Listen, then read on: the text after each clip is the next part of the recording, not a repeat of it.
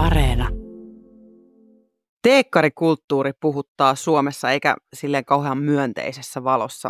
Taideaktivistiyhteisö Cult Kant nosti yliopistojen herrainkerhot ehdolle vuoden naisvihaisimmaksi paikaksi naisvihakaalassa ja somevaikuttaja Natalia Salmela kertoi kokeneensa alistavaa ja syrjivää käytöstä teekkareiden bileissä.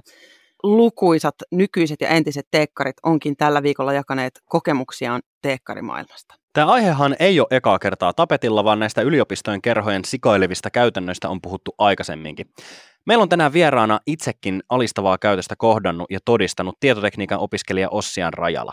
Ossian, voiko nämä opiskelijaelämän toksiset käytännöt siirtyy valmistuneiden opiskelijoiden mukana sitten myös työelämään? Totta kai, kun sinne sitten työpaikoilla usein rekrytään niitä omia kavereita ja muodostetaan niitä samoja porukoita sieltä opiskelijaelämästä ja lisäksi teknillisellä alalla usein siirtymät työelämään on sellainen liukuva, että mahdollisesti jo kandivaiheessa aletaan olla työelämässä ja ehkä ei koskaan valmistuta, niin se on sellainen liukuva siirtymä samaa jatkumaa. Näistä me siis puhutaan tänään. Mun nimeni on Toivo Haimi. Ja mä oon Marjukka Mattila ja mä oon muuten edelleen karanteenissa täällä vaatekaapissa. Ja nyt takaisin Pasiaan.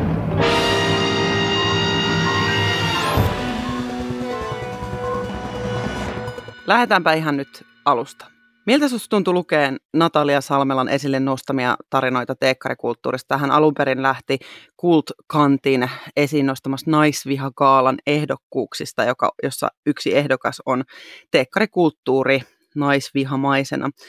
Miksi sä päätit jakaa omia kokemuksiasi ja miltä se tuntui? Ensinnäkin mä näin, näin alun perin tästä niin tweetin Twitterissä ja se heti nappasi huomioon, että mitä tapahtuu. Et mä rupesin lukemaan niitä. Mä en ensin edes ajatellut sen asia, asiaa sen tarkemmin, vaan mä jäin jumiin ja mä huomasin, että mä olin istunut sitten yhtäkkiä puoli tuntia ruutuun liimautuneena lukea tarinaa tarinan perään.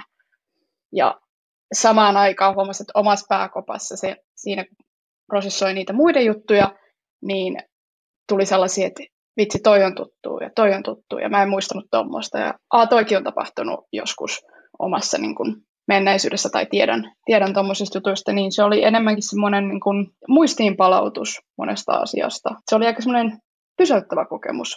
Ja koska tämä oli niin vahvasti tämmöinen naisvihanäkökulma, niin mä koin transmiehenä, joka aikanaan tuli nähdyksi naisena teekkariyhteisössä, niin mä ajattelin, että ehkä mun näkökulma on semmoinen, jota ei kauheasti tule näkyviin, ja on vähän erikoisempi, niin laitanpa nyt viestin ja kokoon näitä tässä nousseita fiiliksiä siihen, että, että tämä voisi olla ihan mielenkiintoista, vaikka näistä näkökulma on tosi tärkeä, mutta mä ajattelin, että olisi kiva tuoda tämä omakin niin kuin vähän erikoisempi näkökulma tähän mukaan. Ja se kertoo ehkä tarinaa siitä, että me ollaan jotenkin ajateltu tätä vihakokemusta tosi binäärisenä niin kuin naismies asiana, vaan se on ehkä se, että ne teekkarit vastaan kaikki muut, jotka ei sopeudu siihen, sopeudu siihen valkoisen heteromiehen pirtaan. Joo, kaikki, kaikki vähemmistöt, on se sitten niin kuin sukupuoli- tai seksuaalivähemmistö tai etniset vähemmistöt tai, tai mikä tahansa, niin kyllä. Mutta tietenkin se naisviha on semmoinen selkeästi sieltä erottuva ja selkeästi kuvattava ja josta löytyy esimerkkejä varmaan eniten. Ossian, kerro meille sun mielenpainunein muisto tällaisesta teekkariyhteisössä tai juhlassa tai tapahtumassa kokemasi ahdistava kokemus? Ehkä semmoinen, niin kuin mikä jäi, jäi ajoituksensa takia mieleen, oli, meillä oli tämmöinen niin kuin lukukauden startti ennen, ennen edes niin kuin orientaatioviikkoa. Porukka oli kutsuttu niin sanottuun lähtöön yhteen paikalliseen bilepaikkaan niin kuin tutustumaan, ryhmäytymään, aloittelemaan. Muistan, että mä istuin siellä jossain ja sitten siihen hoiperteli viereen toinen aloittava fuksi katto mua humalassa silmiin ja sitten oli silleen, että niin siis mikä sä oot? Sitten mä olin, että niin, niin siis anteeksi, mitä?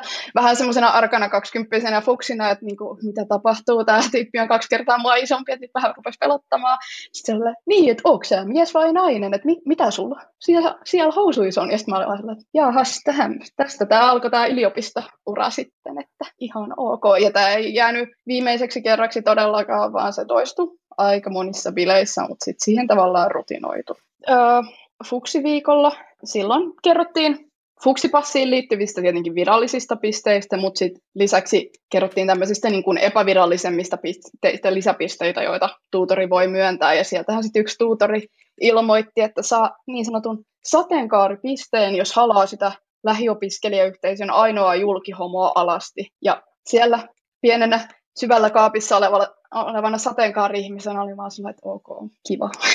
Me ollaan puhuttu tässä aika paljon niistä opiskelijakokemuksista, jotka on poissulkevia. Eli miehet rällää jossain kerhoissa ja sitten verkostoituu, etenee ehkä jossain vaiheessa uralle.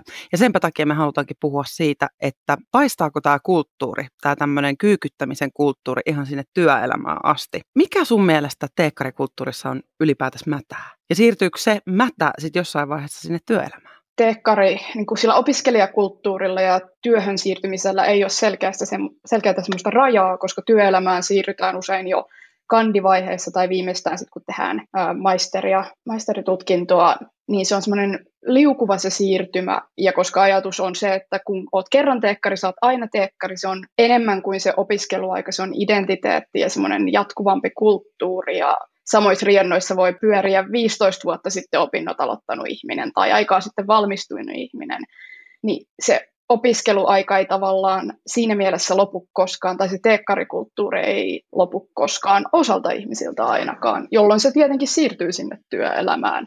Ja se näkyy ehkä eniten semmoisena niin kuin, ö, huumorina niinä omina porukoina siinä väsyneenä esimerkkinä, niin kuin, että, että heitetään, heitetään läppää ja sitten siitä, sitä, joka siitä huomauttaa, niin sanotaan, että no eikö sä nyt että oot vähän, vähän tylsä tai ilonpilaaja tai se oli vaan läppä. Että se on, tiivistäisin sen semmoiseen niin kuin pojaton poikia asenteeseen ja jos et pysty olemaan siinä mukana, niin sä et tänne oikeastaan kuulu.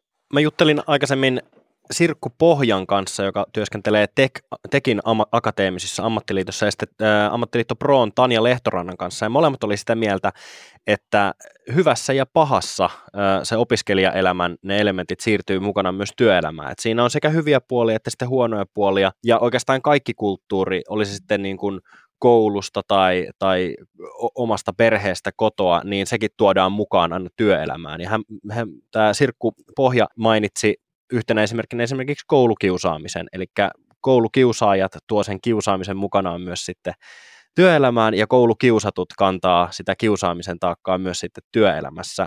Ja yksi, millä tämä, miten tämä ilmenee varsinkin teknisillä aloilla, on tämmöinen suosiva käytös, eli tämmöiset suosikkijärjestelmät, että ihmiset palkkaa omia teekkarikavereitaan ohi pätevien ihmisten työpaikkoihin, niin oletko Ossian havainnut tällaista samanlaista suosikkijärjestelmää? Siis totta kai, tietenkin. Ja mä oon itse myös niin kun tiedostan, että mä oon hyödyntänyt näitä verkostoja, olisin voinut ehkä päästä hyötymään, että on, on tullut vanhalta opiskelututulta viestiä, että hei, että ootko harkinnut työpaikan vaihtoa, että meillä voisi olla duunia, ja mä ajattelin, että mä en todellakaan ole pätevä tähän, mutta ilmeisesti kysyt mua sen takia, että muistat, että mä olin hyvä tyyppi, ja vastaavasti on itse kysellyt niin kuin verkostoista kaverille töitä, että hei, että, että tämmöinen tyyppi kaipaisi duunia, että onko teillä jotain, että nojannut siihen opiskelupohjaan. Totta kai on hirveän vaikea tietää tuttujen ihmisten niin kuin taidoista konkreettisesti, ainakaan opiskelun pohjalta. Niin kun, kyllähän sitä sitten lähdetään palkkaamaan sitä tyyppiä, kun muistetaan, että ai senkaan oli, oli kiva hengata ja se on niin kuin rento tyyppi ja se on varmaan sitten niin kuin kiva työkaverikin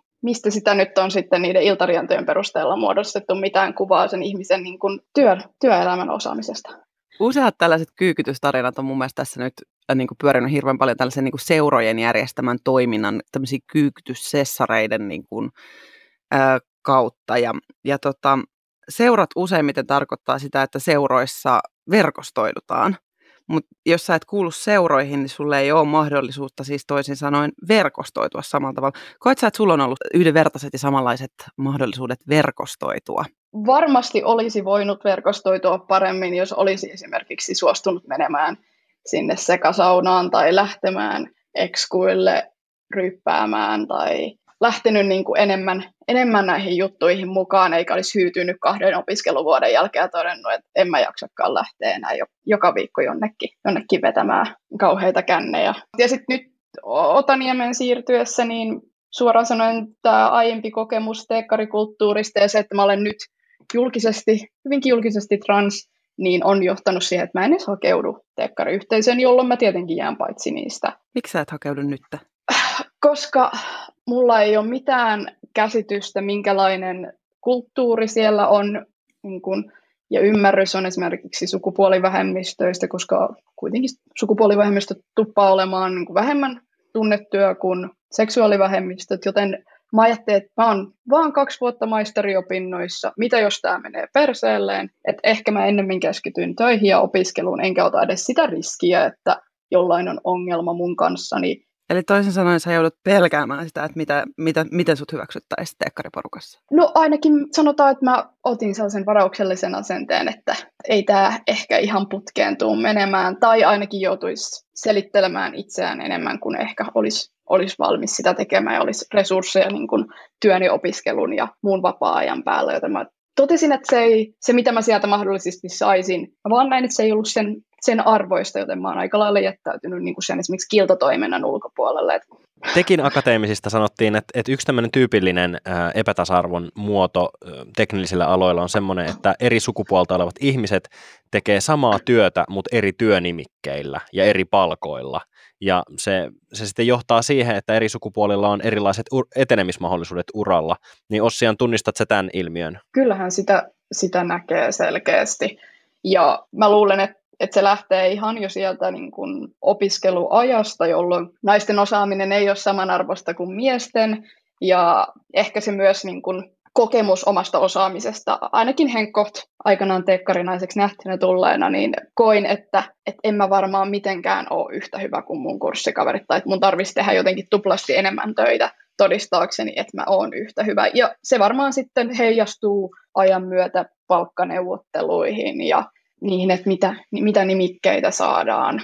Ja ihan, ihan varmasti se tulee näkyviin, että mun työura on sen verran lyhyt, että mun on vaikea niin osoittaa konkreettisia esimerkkejä, mutta kyllä mä tunnistan esimerkiksi itsestäni sen epävarmuuden ja semmoisen, että ei varmaan hae sellaiseen työpaikkaan, jossa on yksikin mainin, tai kaksi mainintaa vaikka, joita ei itse täytä, niin siinä missä tietää, että toiset opiskelukaverit olisi ihan pokkana laittanut hakemuksen.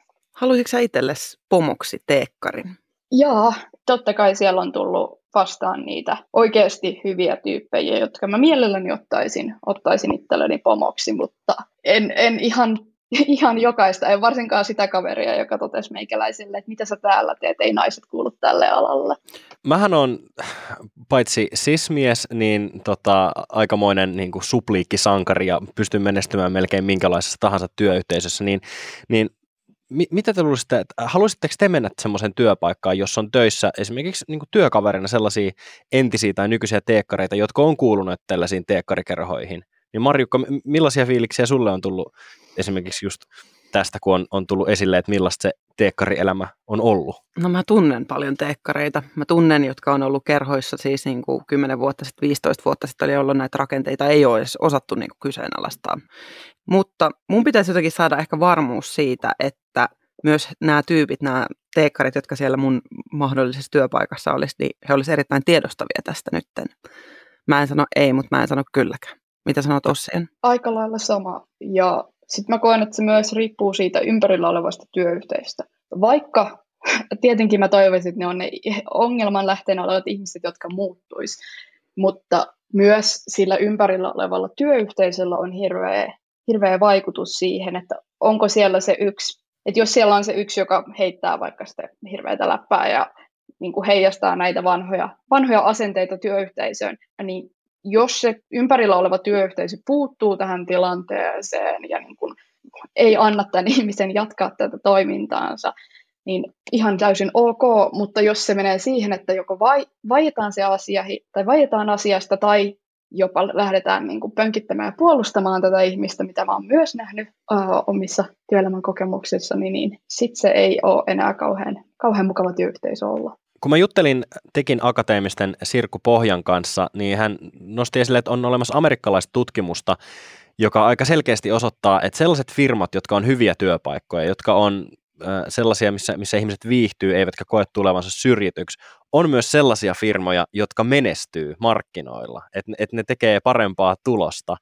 Niin mun mielestä on jotenkin absurdi tilanne, että et semmoiset pomot, jotka vaikka sy- harrastaa syrjintää tai, tai just jotain suosikkijärjestelmiä palkkauksessa tai sitten just tämmöisiä äh, systeemejä, missä eri sukupuolet tekee samaa duunia, mutta eri eri työnimikkeillä, niin nehän sahaa vaan omaa oksaansa ja niin kuin kusee oman firmansa muroihin niin sanotusti. Että, et, tota, et, et se, se, se, tässä, tässä ei ole kauheasti järkeä.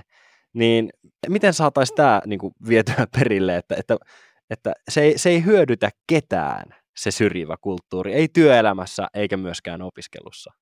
Joo, toi on ihan toivo totta. että musta tuntuu välillä, että me palkitaan kyykyttäjiä työelämällä. Että jos, jos tavallaan työpaikka on opiskeluiden palkinto, niin jos olet opiskellut ja tehnyt opiskeluelämässä aikana niin kuin mukia ja virheitä ja ollut käyttäytynyt kyykyttävästi ja alistanut, niin ei siitä pitäisi palkita samalla tavalla. Tämä on mun mielipide.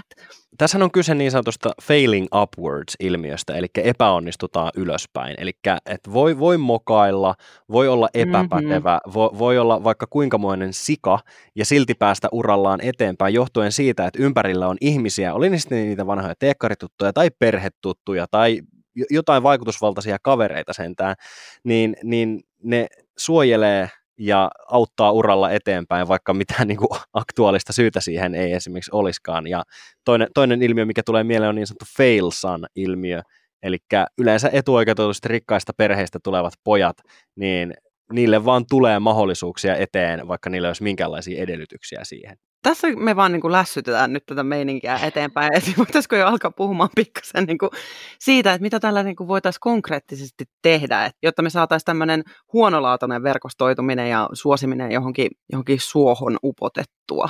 Onko teillä niin kuin konkreettisia ideoita? Mä katson nyt sua Ossian, että niin kuin, sä oot kokenut niin kuin hölmöä, huonoa, ahdistavaa kyykyttävää käytöstä opiskeluaikana. Sä oot nähnyt sitä nyt työelämässä ja sä tuut semmoisesta opiskelukulttuurista, joka on nyt varsinkin tapetilla. Mitä sä voisit sanoa konkreettiseksi toimeksi? Tuntuu, että niin kun erityisesti esimerkiksi naisia tai muutenkin vähemmistöä yleensä tämä keskittyy tekniikan alalla naisiin, kannustetaan alalle tämmöisillä niin kun naisten voimaannuttamistapahtumilla. Hei, täällä on koodauskerho vain naisille tai joku tapahtuma vain naisille. Ja nyt jos naiset vaan niin kuin innostuisi enemmän tekniikasta, niin sitten naiset tulisi tekniikan alalle ja niin kuin siirretään sitä vastuuta hyvin paljon sinne niin kuin niille ihmisille, jotka kohtaa sitä niin kuin epäsopivaa, syrjivää, suora, suoranaista väkivaltaista käytöstä sen sijaan, että puututtaisiin niihin, niihin todellisiin ongelmiin ja niihin, jotka sitä oikeasti tekee.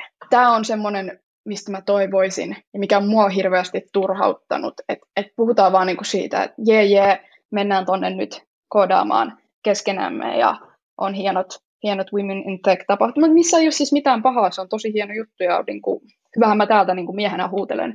Siis pitäisi lopettaa se vastuun siirtäminen. Mä juttelin tosiaan ammattiliittojen ihmisten kanssa aikaisemmin ja sieltä tuli konkreettisena keinona esimerkiksi palkka-avoimuus. Ja siinä tulisi sitten esille sitä konkreettista asiaa, että, että jos tehdään samaa työtä, niin, niin ei ole mitään perustetta, että siitä, siitä saisi eri, e, eri kokoista palkkaa tai että toimisi eri tehtävänimikkeellä, jos samo, samoja hommia tehdään. Toinen homma, mikä tuli esille, oli vanha kunnon nolla toleranssi, eli Sirkku Pohja muotoili se hyvin, että se tarkoittaa sitä, että hyvät tavat on ne ainoat tavat.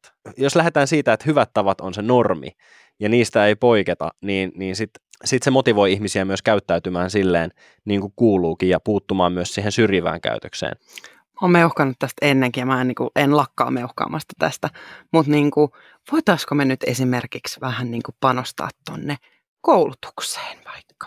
Mitä jos siellä päiväkodissa ei vaikka lähdettäisi enää rajaamaan sitä, että nämä on tyttöjen hommia ja nämä on poikien hommia ja vältettäisiin ikinä opettamasta kellekään sitä pojat on poikia, koska pojat on poikia on rakenteellisesti niin ulos jättävä lause myös, että sitä ei niin kuin saa enää hyväksyä missään yhteydessä. Sääntöjä on helppo muokata, mutta jos kyse on kulttuurista, jossa sallitaan tiettyjä asioita, edellytetään tiettyjä asioita, että pärjää, niin, niin säännöt muuttuu nopeasti, kulttuuri muuttuu hitaasti ja kulttuurin muuttuminen on, on myös vaikeaa.